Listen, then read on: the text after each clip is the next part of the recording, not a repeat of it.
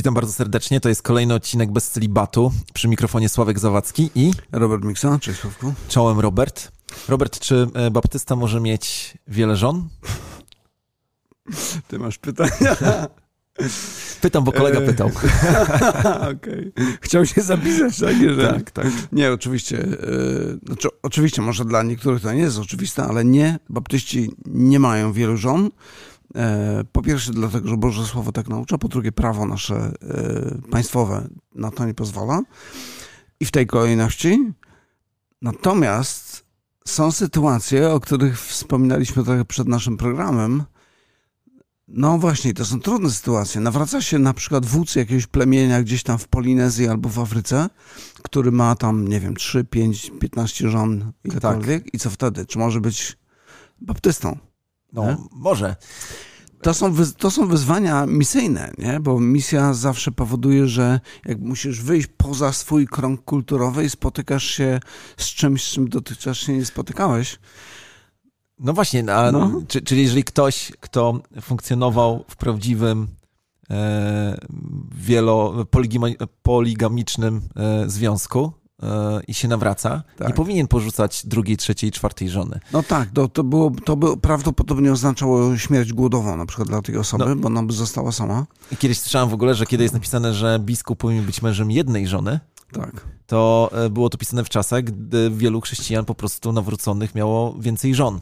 No I nie mówił- wiadomo, czy wielu, bo to jest dość kosztowna sprawa. No tak, chodziło ale o to, że jacyś starszy, mieli. starszy, starszy po prostu musiał być akurat w tym z- związku Tak. monogamicznym Tak, tak. i o to tutaj Tak, chodziło. i, i praktyka misjonarzy też była taka, bo ja słyszałem z, właśnie z misji, z misyjnych opowiadań takie historie, więc zasada była taka, po pierwsze, nie możesz mieć już kolejnych dobierać i po drugie, nie możesz być starszym zboru, czyli bisku, czy biskupem, czy przełożonym kościoła. No właśnie. A, Więc- no, ale uważamy, że w ogóle związki monogamiczne to Tak. lepsze rozwiązanie. Znaczy, ja bym doda, dodał jeszcze, bo to jest ciekawe, że to jest taki temat, który wraca od czasu do czasu. Chodzi mi o to, że jak czytamy narracje starotestamentowe, e, gdzie nie mamy takiego explicite stwierdzenia, nie wolno ci mieć wielu żon. Chociaż tam o królach jest tak powiedziane, że to jest jaka przestroga. Natomiast kiedy mamy tą narrację starotestamentową i opowiadania, no to to jest taka rzecz, która też chyba należałoby wspomnieć o tym, że narracja hebrajska tym różni się od greckiej, że nie ma na końcu tej puenty, tego morału, który wynika z tego. Chodzi o to, że narracja hebrajska jest tak prowadzona, żeby pokazać ci, no weź przyjrzyj się dokładnie temu, co ci opowiadam i sam chłopie wyciągnij wnioski. Więc jakby kiedy czytamy historię Abrahama, Dawida, Salomona i jeszcze tam wielu innych, no to widzimy no kłopot za kłopotem, kłopot za kłopotem i jakby pismo mówi nie wprost tutaj, mówi nie, ale potem, kiedy przechodzimy do Nowego Testamentu, to jest to już tak wprost powiedziane. Pociągnijmy jeszcze ten temat dalej. Jak to jest, że e, w takim razie w Starym Testamencie właśnie wielożeństwo było dopuszczone, a w Nowym Testamencie już nie jest? No bo jak patrzymy w prawo mojżeszowe, to e, tam nie ma jakby napisanego tego na zasadzie dobrej rady, że e, e, lepiej, żebyś miał jedną żonę, e, tylko jest napisane nor- normalnie o tym, że wielożeństwo jest, Mhm. e, jest dopuszczalne. No, oczywiście patrzymy na króla Salomona i widzimy, że to się skończyło powiedzmy nie najlepiej, no ale Dawid, Albo źle po prostu. tak, no to się skończyło tragicznie, no nie? Ale Dawid e, przecież, e, bohater wiary, e, Mhm. no miał wiele żon. No, Jak to się miał- stało? Czy Pan Bóg zmienił zdanie na, na przełomie testamentalnym? Myślę, że to jest trochę tak, jak Pan Jezus mówił, kiedy dyskutował z faryzeuszami uczonymi w piśmie i on mówi coś takiego, kiedy pojawiła się kwestia małżeństwa, mówi, na początku tak nie było. Mhm. I kiedy patrzymy na sam początek, Pan Bóg stwarza mężczyznę i mówi, nie jest dobrze człowiekowi, gdy jest sam. Stwarza kobietę, jedną. I to jest ten ideał, od którego się zaczyna wszystko. I co ciekawe, nawet Salomon, kiedy pisze pieśni nad pieśniami, to później podkreśla jakby miłość między jednym mężczyzną i kobietą. Jednym Tak. mężczyzną i jedną kobietą. I to jest taki wyeksponowany ideał. I tak naprawdę no, trudno sobie wyobrazić, że to oddanie, które jest w tej sytuacji jeden na jeden, mężczyzna, kobieta, mogłoby się zmultiplikować w takim poligamicznym związku. Wydaje się, że to, to już nie będzie chodziło o tę miłość, o którą chodzi no, w, tym, w tej relacji. Ja się z tym zgadzam. Jeden, bardziej, bardziej mi chodzi o to, dlaczego mamy związki wielożeńskie dopuszczone w Starym Testamencie, czy, y, mhm. czy inaczej, czy ktoś, kto był y, w związku poligamicznym, grzeszył?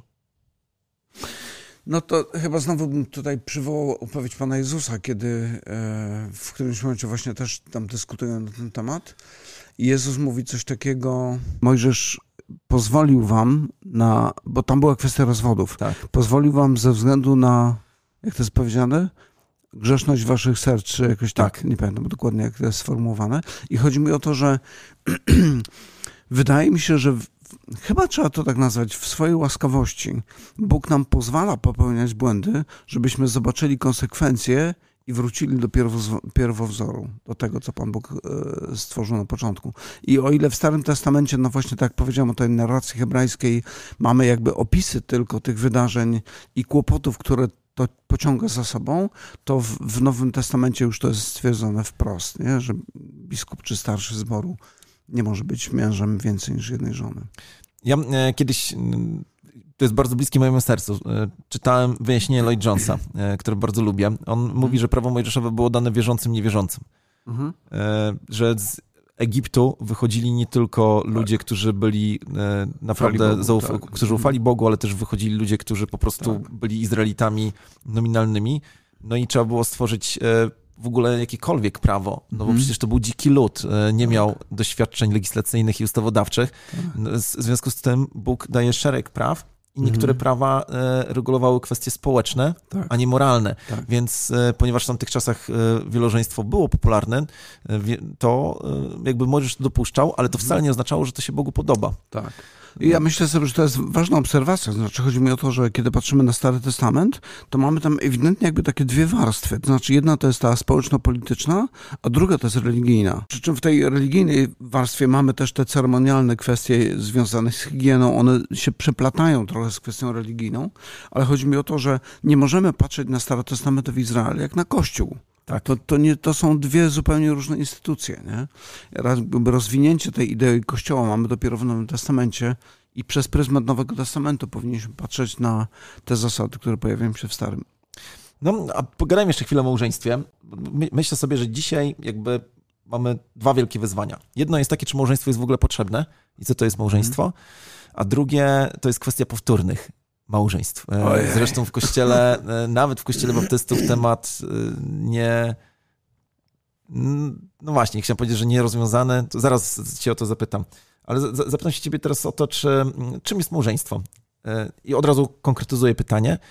Mm, spotkałem się kiedyś z takim stanowiskiem, że jeżeli chłopak obieca dziewczynie i dziewczyna chłopakowi, że będą ze sobą do końca życia, to są już mhm. małżeństwem. Nawet jeżeli ta obietnica była złożona bez świadków i nie kościele albo nie przed urzędnikiem stanu cywilnego. No to są chyba takie prawy folgowania własnemu sercu, bym powiedział. E, znaczy takie, takie przykłady folgowania własnemu sercu. No bo z natury rzeczy człowiek jest istotą, która robi to, co chce, a nie to, co powinien. Tak. To, co robić powinien, to robi wtedy, kiedy mu to pasuje, a jak mu nie pasuje, to robi to, co chce i potem zaczyna dorabiać do tego swoje jakieś tam usprawiedliwienia i tak się rodzą tego rodzaju teorie.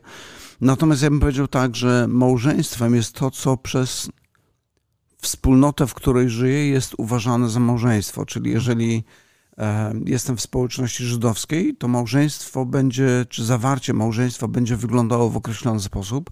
Jeżeli jestem w, spo, w społeczności, nie wiem, buddyjskiej, gdzieś mieszkam, powiedzmy na Sri Lance, to będzie to wyglądało jeszcze inaczej, a w Polsce będzie jeszcze inaczej wyglądało. I wydaje mi się, że chyba nie ma takich społeczeństw, no, nie, nie, znaczy by nie było by... chyba instytucji rozwodu, gdyby nie było jednak e, tego sankcjonowania małżeństwa przez... Takiego społecznego. Społecznego. Uznania, nie? Mhm. Wiesz co, e, kiedyś zadałem to pytanie Adamowi Gutrze. Aha. Jejku, to było... 100 lat temu. Tak, no dokładnie. Albo więcej. E, I on mi odpowiedział wtedy tak, że jak Jezus rozmawiał z Samarytanką, to mówił, miałaś tylu mężów, a ten, z którym teraz jesteś, to już nie jest twoim mężem. Mhm. Co oznacza, że Jezus jakby sam mówił, że tak. nie wystarczy być z kimś. Tak. E, no nie, że tak. jest potrzebne jakieś takie społeczne, tak. oczywiście to jest wnioskowanie takie daleko tak. idące, ale jednak uzasadnione, że mhm. małżeństwo wymaga e, jakiegoś takiego społecznego mhm. e, usankcjonowania. Tak. I oczywiście teraz mamy takie dziwne czasy, czasy wojenne. Potrafię sobie wyobrazić, że niektóre małżeństwa na przykład w czasie wojny są zawierane bez urzędnika, ale przy świadkach, e, tak. którzy są, ale mhm. zawsze jest tutaj świadek, ktoś, kto tak. może zaświadczyć, że ta kobieta albo ten mężczyzna są w związku e, małżeńskim. E, no i zwykle szuka no. się osoby, która mogłaby no przynajmniej tak w społecznie rozpoznawalny sposób udzielić tego ślubu. Nie? Tak. To formalnie nawet może być na przykład chyba kapitan statku, jeżeli pamiętam dobrze, e, urzędnik stanu cywilnego, no wiadomo, no i... e, ksiądz, osoba duchowna, tak. czy pastor. Tak. Była taka sytuacja w Polsce. Kiedyś czytałem dwa orzeczenia NSA, na, na, Naczelny Sąd Administracyjny, dotyczące e, małżeństw, które były zawarte w czasie wojny. Mhm. Obydwa małżeństwa były zawarte w kościele, a nie było wtedy relacji pomiędzy kościołem a mm, państwem. Okay, tak. I teraz problem tak. dotyczył tego, że e, w tych dwóch małżeństwach kobiety owdowiały. Mhm. Gdzieś tam w latach późnych, w sensie nam współczesnych teraz. I przysługiwało im, zgodnie z prawem, jakby utrzymanie e, tak, przez państwo po, po mhm. mężu. Mhm. No i nagle okazało się, że kiedy te kobiety zaniosły e, papiery do urzędu, że żyły na kocią łapę tak. przez te wszystkie lata. I były dwa wyroki e, sprzeczne ze sobą. Jedno o. mówiło, jeden wyrok mówił, że e, no przecież wszyscy wiedzieli, że tak. oni byli małżeństwem, tak. a drugi wyrok mówił, że e, no, że, że nie. To trzeba doszukać, to pamiętam, e, kiedyś to było przedmiotem jakiejś tam dyskusji. Ale dobra. Jeżeli ktoś się rozwiedzie, to czy może wejść e, w, kolejny, w kolejną relację? Ja wiem, że to jest chyba największe wyzwanie pastorskie, co e, dzisiaj? Czy jedno z największych? Tak, to jest bardzo, bardzo trudna sytuacja i chyba nigdy nie ma tutaj zero-jedynkowych rozwiązań, bym powiedział. Natomiast powiedziałbym tak, patrząc przez pryzmat prawa starotestamentowego i wydaje mi się, że w Nowym Testamencie również są przesłanki, które pozwalają na wyciągnięcie takiego wniosku. Jeżeli są przesłanki do rozwodu, to oznacza, że ta osoba jest wolna. I kiedy patrzymy przez pryzmat Nowego Testamentu, to takie przesłanki do rozwodu były, ty, są sformułowane tylko dwie. Jedna to Pan Jezus mówi o tym, że e, druga osoba w związku małżeńskim jest osobą niewierną, zdradza ją, tak. cudzołóstwo po prostu wchodzi tak. w grę. I drugi to jest przypadek taki, kiedy ta druga strona jest osobą niewierzącą, nieuznającą Ewangelii, a ta, ta pierwsza, no jakkolwiek to liczyć, ta, e, a ta pierwsza się nawraca, i z powodu wiary ta osoba niewierząca mówi, nie chcę z tobą więcej żyć. I w, w tych wypadkach brat czy siostra nie są niewolniczo związani. Takie sformułowania używa apostoł Paweł. I to są dwie takie nowotestamentowe przesłanki do rozwodu. I tu oczywiście teraz zaczyna się podział wśród chrześcijan. Niektórzy mówią, no tak, ale to, że jest przesłanka do rozwodu, nie oznacza, że. Można wejść powtórnie w małżeństwo. Można wejść powtórnie w nowy związek małżeński. Ja uważam, że kiedy apostoł Paweł mówi, że w takich wypadkach brat czy siostra nie są niewolniczo związani, to oznacza, że te osoby są wolne do tego, żeby wstąpić w nowy związek małżeński, tak samo jak po śmierci małżonka. I w takich wypadkach nie ma również tego niewolniczego związania, czyli kiedy współmałżonek umiera i myślę, że wtedy również ta druga osoba jest wolna. No dobra, a to dwa inne pytania. E, jeżeli małżonek zostanie zdradzony przez drugiego małżonka, mhm. ale ten drugi, ten, ten, który jest jakby winny e, w tej relacji, e, jakby przychodzi i prosi o wybaczenie, to mhm. jednak czy ten pierwszy ma prawo do rozwodu i do powtórnego małżeństwa? No tak, i tu w momencie, kiedy już konkretne przypadki rozpatrujemy, zaczynają się schody. Powiedziałbym tak, nie ma obowiązku rozwodu. Czyli ta osoba, e, jeżeli no, jakby no, zwykle jest tak, że diabeł tkwi w szczegółach, tak. nie? I wtedy, gdybyśmy poznali szczegóły danej sprawy, to może byłoby łatwiej rozmawiać. Teraz, jak rozmawiamy tak ogólnie, to jest to dużo trudniejsze. Tak. tak. Więc powiedziałem tak, po pierwsze, nie ma obowiązku y, rozwodu. Y, po drugie, ta osoba, która została zdradzona i, i ta osoba zdradzająca prosi o przebaczenie i naprawdę widać upamiętanie. Pamiętam taki jeden przykład, który, o którym słyszałem od osoby, która, no, od innego pastora, który, tak. który był świadkiem takiej rozmowy właśnie małżeństwa po zdradzie. To chodzi mi o to, i myślę, że to jest dość istotna sprawa. E, ta osoba, która zdradziła, już nawet nie pamiętam, czy to był mąż czy żona, w, w, w trakcie tej rozmowy e, dosłownie zwymiotowała ta, która zdradziła, ta winna, tak. ta winna. Czyli była, miała poczucie winy. Tak, miała ogromne poczucie winy i to, budzi, to w niej budziło tak ogromny niesmak, że w trakcie tej rozmowy musiała wyjść po prostu zwymiotowała, nie? Mhm. Więc kiedy mamy do czynienia z taką sytuacją, kiedy kiedy pojawia się taka autentyczna pokuta, nie? autentyczne odwrócenie się, takie uznanie, tak, to był obrzydliwy grzech, który zrobiłem, proszę cię, przebacz mi i to się więcej nie powtórzy, to myślę, że to są takie sytuacje, kiedy jakby no tu widzę duże, dużą możliwość tego, że może jakby to małżeństwo nie musi się rozpaść, rozpaść i naprawdę nawet bym powiedział, że może być świadectwem Bożej łaski, bo zobacz, zobacz co z nami Bóg zrobił. Jakby my jesteśmy w, w takiej sytuacji, że my jesteśmy tymi, którzy zdradzamy Pana Boga tak, cały czas. Nie? To tak, znaczy wiesz, to generalnie jasne na stanowisku, że e, taka osoba, która e, była w tej relacji pokrzywdzona, to właściwie powinna ratować ten związek, no nie? Mhm. Że jakby nie traktować tego jako pretekst do rozwodu. Mhm. Bardziej tu chodzi tak. o twoje doświadczenie duszpasterskie, tak. co w takiej sytuacji mówić. Gdyby przyszedł do ciebie, e, no nie wiem, zdradzona żona przychodzi, e, a ty wiesz, że ten mąż żałuje, no nie, ale ona mówi, słuchaj, chce się rozwieść i tutaj e, akurat jak będziemy robić rozwód, to zróbmy jeszcze przy okazji drugi ślub, no nie, bo się pojawił ktoś tutaj w moim tak. otoczeniu. No i to są takie przypadki, gdzie olbrzymi, wielki znak zapytania albo czerwona lampka się zapala i ja wtedy mam problem. E... Znaczy ja w ogóle przyjąłem taką zasadę, że nie udzielam powtórnych ślubów. Jeżeli no udzielałeś?